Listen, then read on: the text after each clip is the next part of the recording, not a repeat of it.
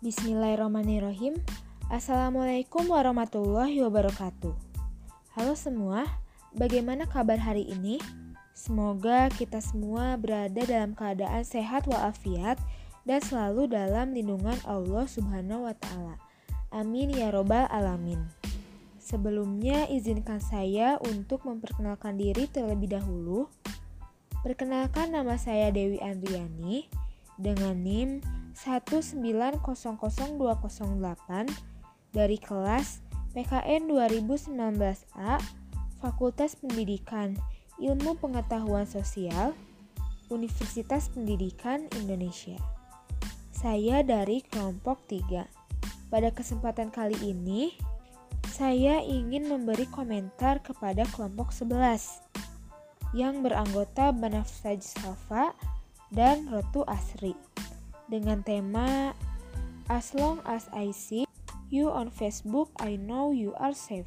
Social media experience as humanizing pedagogy dalam buku Rethinking Social Studies Teacher Education in the 21st Century. Pertama-tama saya ingin memberi komentar dalam podcastnya terlebih dahulu.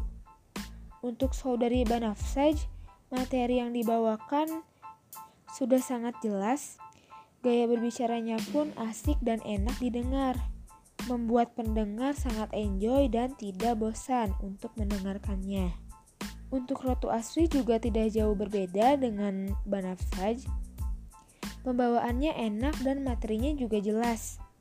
Hanya saja cara penyampaiannya masih sedang seperti membaca teks.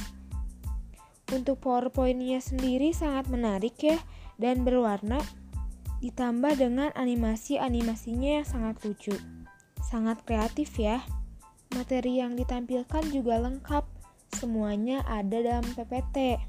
Dalam meringkas inti-inti poinnya juga sudah baik. Namun saya masih melihat ada beberapa kata yang masih typo dalam penulisannya. Untuk makalahnya sendiri sudah sangat baik ya. Sudah rapi, serta sesuai dengan sistematika yang ada. Isinya pun lengkap dan dapat dipahami. Hanya saja ada yang kurang, yaitu di bab 4. Mungkin dapat ditambah saran. Baik, untuk pertanyaannya saya ingin mengajukan kepada saudari saudari Rotu. Bahwasannya tadi dijelaskan dalam memanfaatkan media baru dapat membantu manusia dalam menciptakan dunia yang lebih adil. Pertanyaannya, apakah hal tersebut berlaku juga di Indonesia? Karena seperti yang kita ketahui bahwa di pedesaan sendiri teknologinya tidak secanggih dan selengkap di perkotaan. Jangankan teknologi, sinyal saja masih susah dicari. Mohon penjelasannya menurut menurut opini kamu. Jika jawabannya tidak, bagaimana solusinya? Sekian dari saya, terima kasih atas kesempatannya. Wabillahi taufiq wal hidayah. Wassalamualaikum warahmatullahi wabarakatuh.